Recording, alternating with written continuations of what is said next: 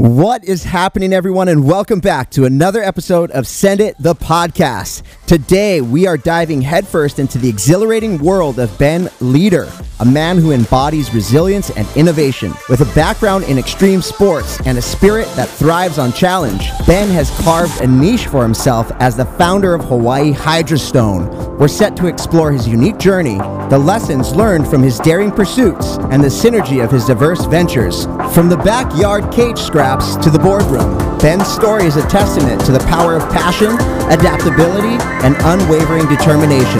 So strap in and prepare to be inspired as we send it with Ben Leader. Let's go.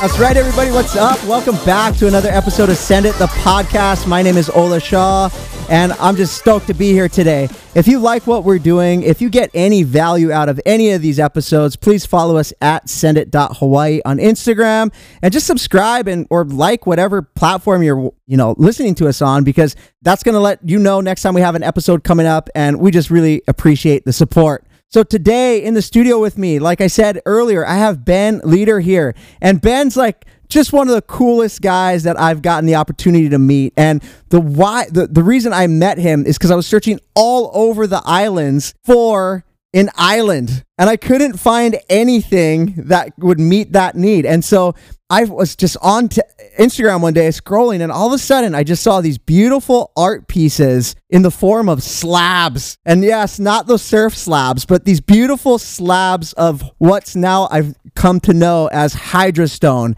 And I was just so stoked. And now, if, if any of you have ever been to my house, you know that I've got the sickest, probably biggest island out of anybody in the island. And it's all thanks to this guy right here. But, anyways, dude, Ben, thank you for being here. Why don't you just introduce yourself, man? Thanks for having me, bro. That was a lit introduction. But, uh, yeah, Ben Leader. I grew up in Haiku, born and raised. Um, founder of Hawaii HydraStone, started about seven years ago, at least with the idea.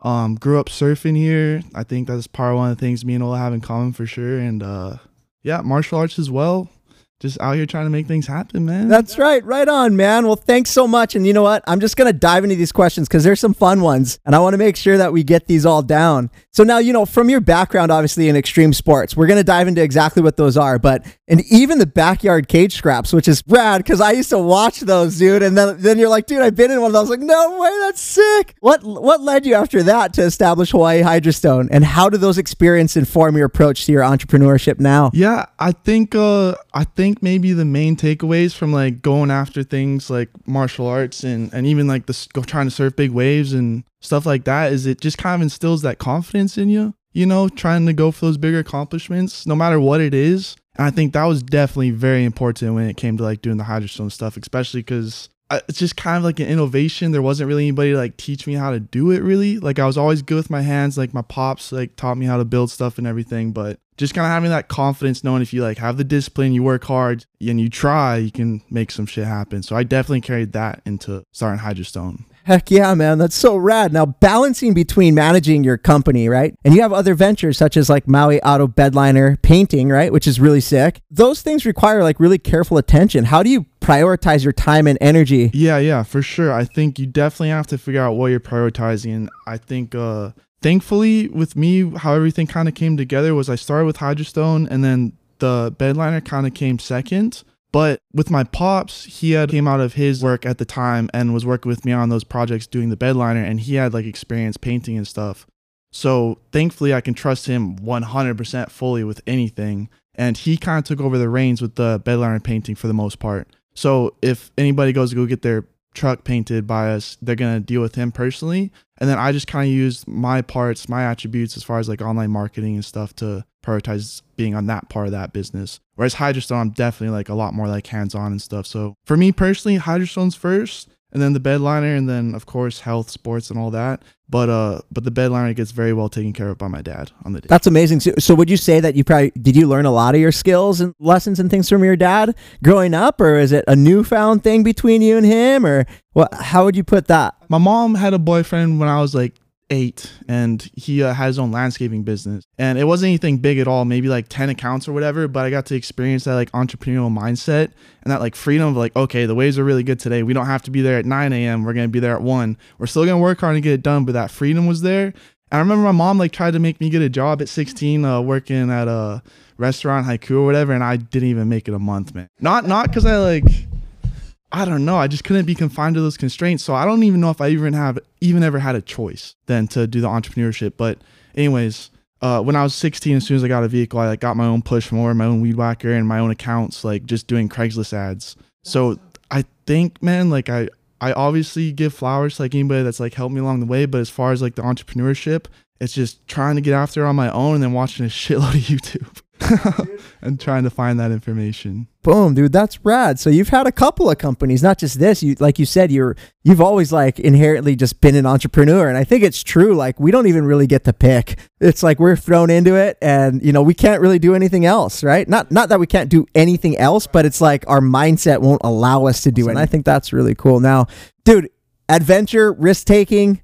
All of those words are synonymous with extreme sports, and that's kind of you know uh, after I've got to know you, I've gotten to like know about you. Like you've surfed Jaws, you've done you know background, uh, you know backyard cage fights. You, how do you incorporate that spirit of adventure like into your business strategies, and do or do you? I guess like I said earlier, they kind of just correlate in like uh, building the confidence from like those other things, for lack of a better term, the balls to like send it and make some shit happen. You know. Yes and then I guess like just the discipline from knowing like if you really want to make things happen, if you really want to go surf Jaws, you know you gotta fucking train hard. If you're gonna go do a cage fight, you gotta deal with all that pressure and and uh, and training all the time and shit. And the same thing goes into the business, dude. Like it's every day. Like you're just getting those reps in every day, and and I guess those are the things that kind of correlate the most. But I kind of use the sports as an escape for sure. I know you do too, surfers, dude. That's like the few times you can kind of like disconnect from all your day to day shit and just go be in the moment. So the extreme sports are definitely more of an escape and to stay healthy, keep you keep you in shape. Yeah,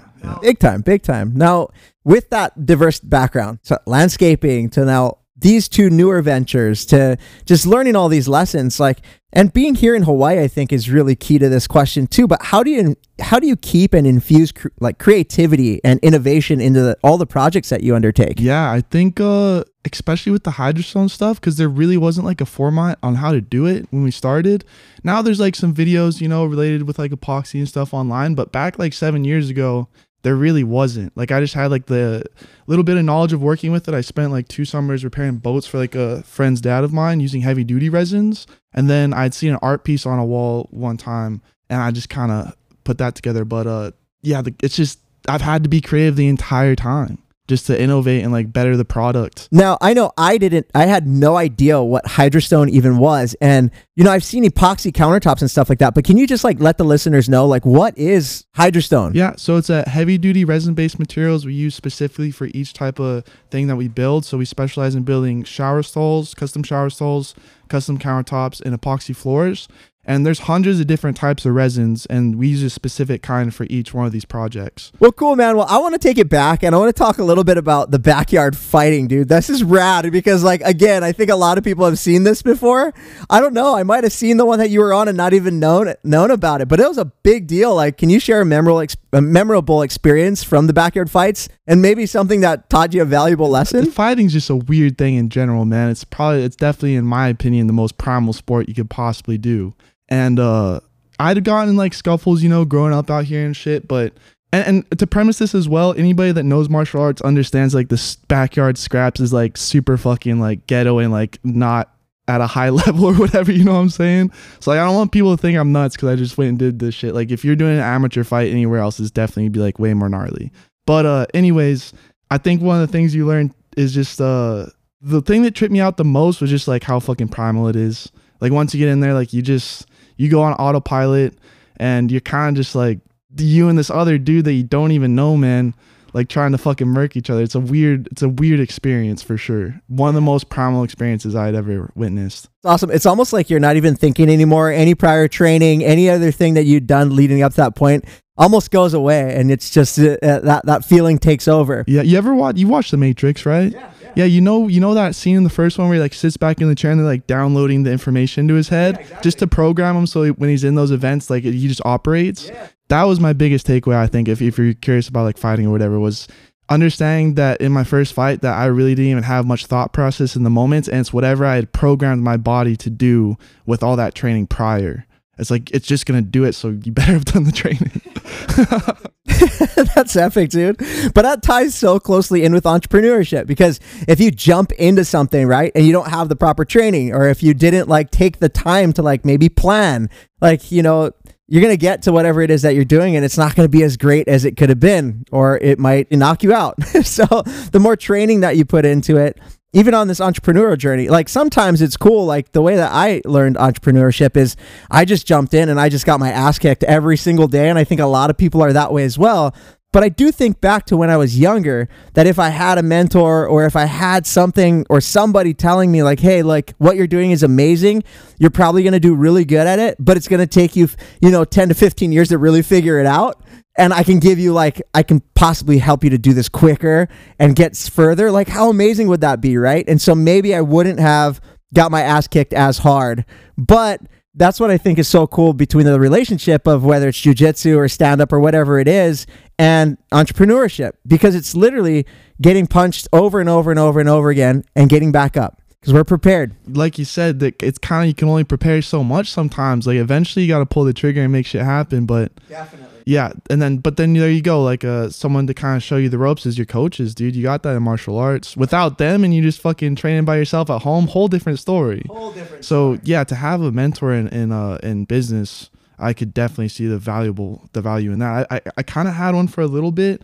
but uh if there's anybody out there that thinks they could help me out, I am super. I would be super hyped and grateful to find like a good mentor. Me too. And I think we're both actually being mentors right now to everybody else out there that's listening to this because it's pretty, pretty fire, man. Now, how do you see the synergy, right? How do you see that relationship between your different ventures? Like, do they both kind of contribute to your overall business vision and success? Or do you think that like one could be greater than the other? I think they're just different, but even going back to like the landscaping business, there's so many things you like learn that like base skills that definitely apply to like whatever you got going on.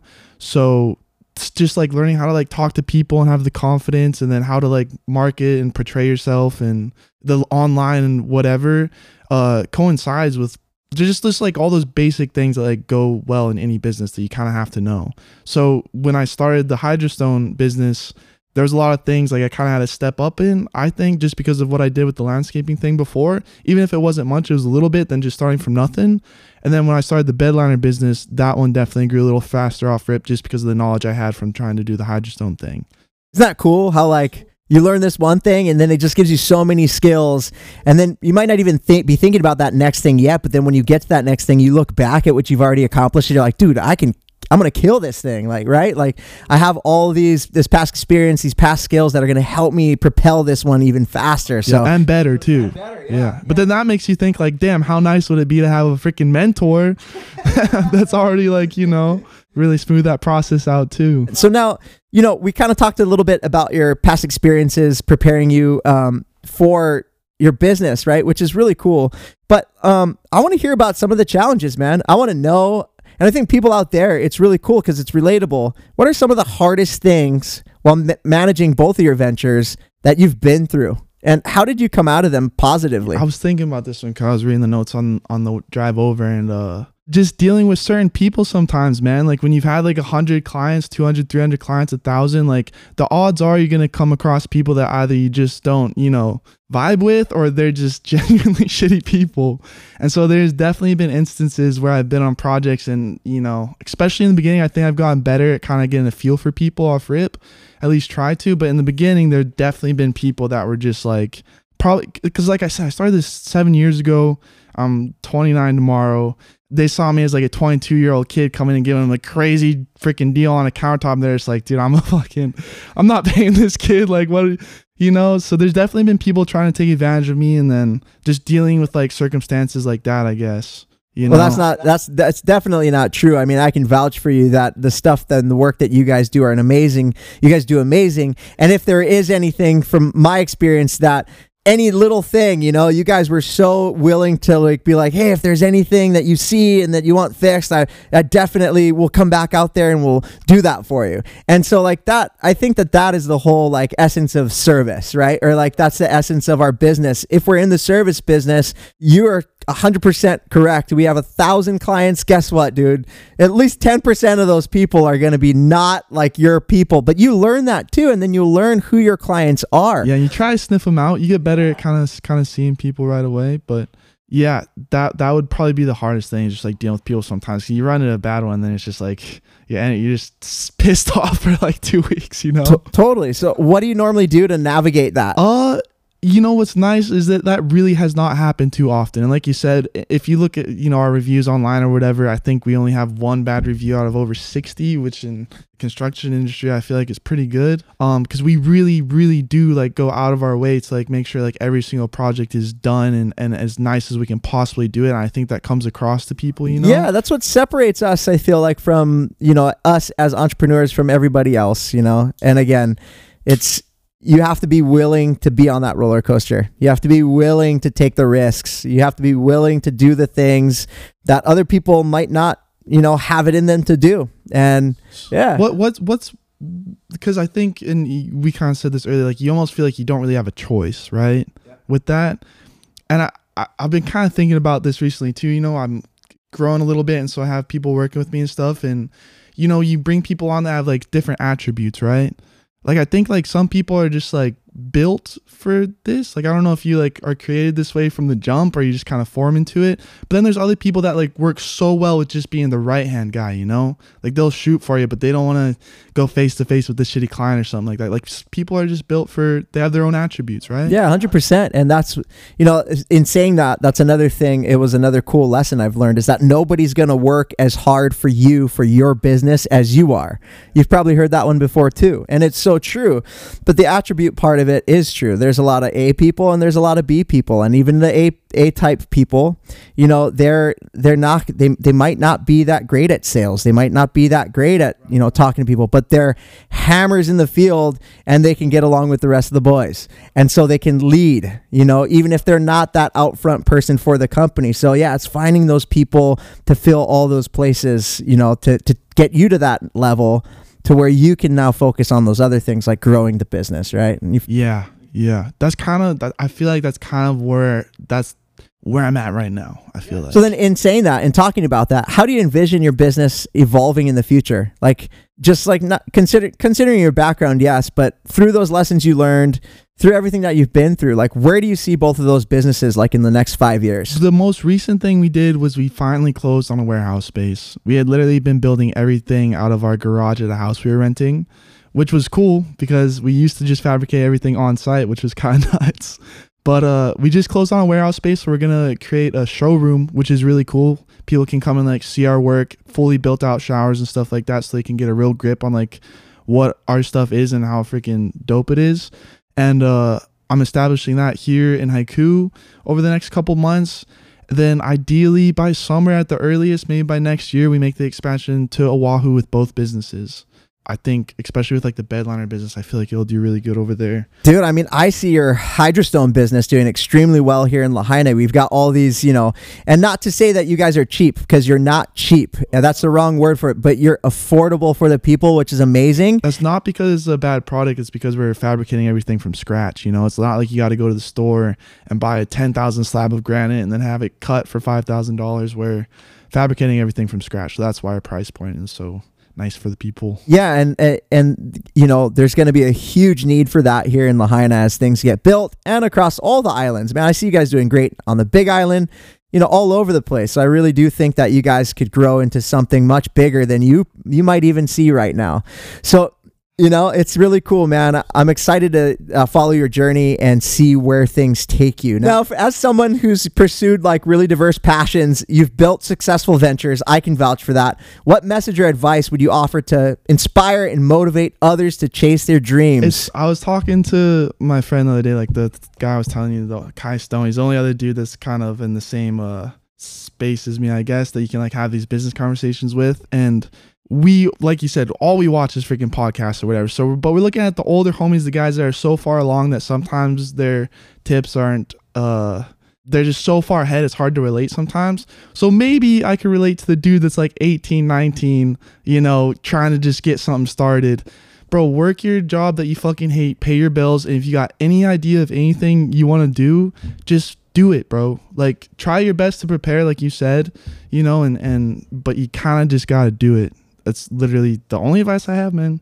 you gotta send it shout out the pod That's an amazing piece of advice, man. And that was awesome. Ben, thank you so much for being here, man. I really appreciate it. Is there anything else that you want to tell our listeners? How, well, how can they find you? Like on Instagram, your website? How do we get a hold of you to put in some new countertop, shower stalls, bedline that thing? Yeah, so you could just Google us, Hawaii HydraStone. We should show up right away. We have our Instagram, Hawaii HydraStone, Hawaii underscore HydraStone. That's H Y D R A S T O N E. We got all our before and afters and cool little reels on there of like past projects we've done.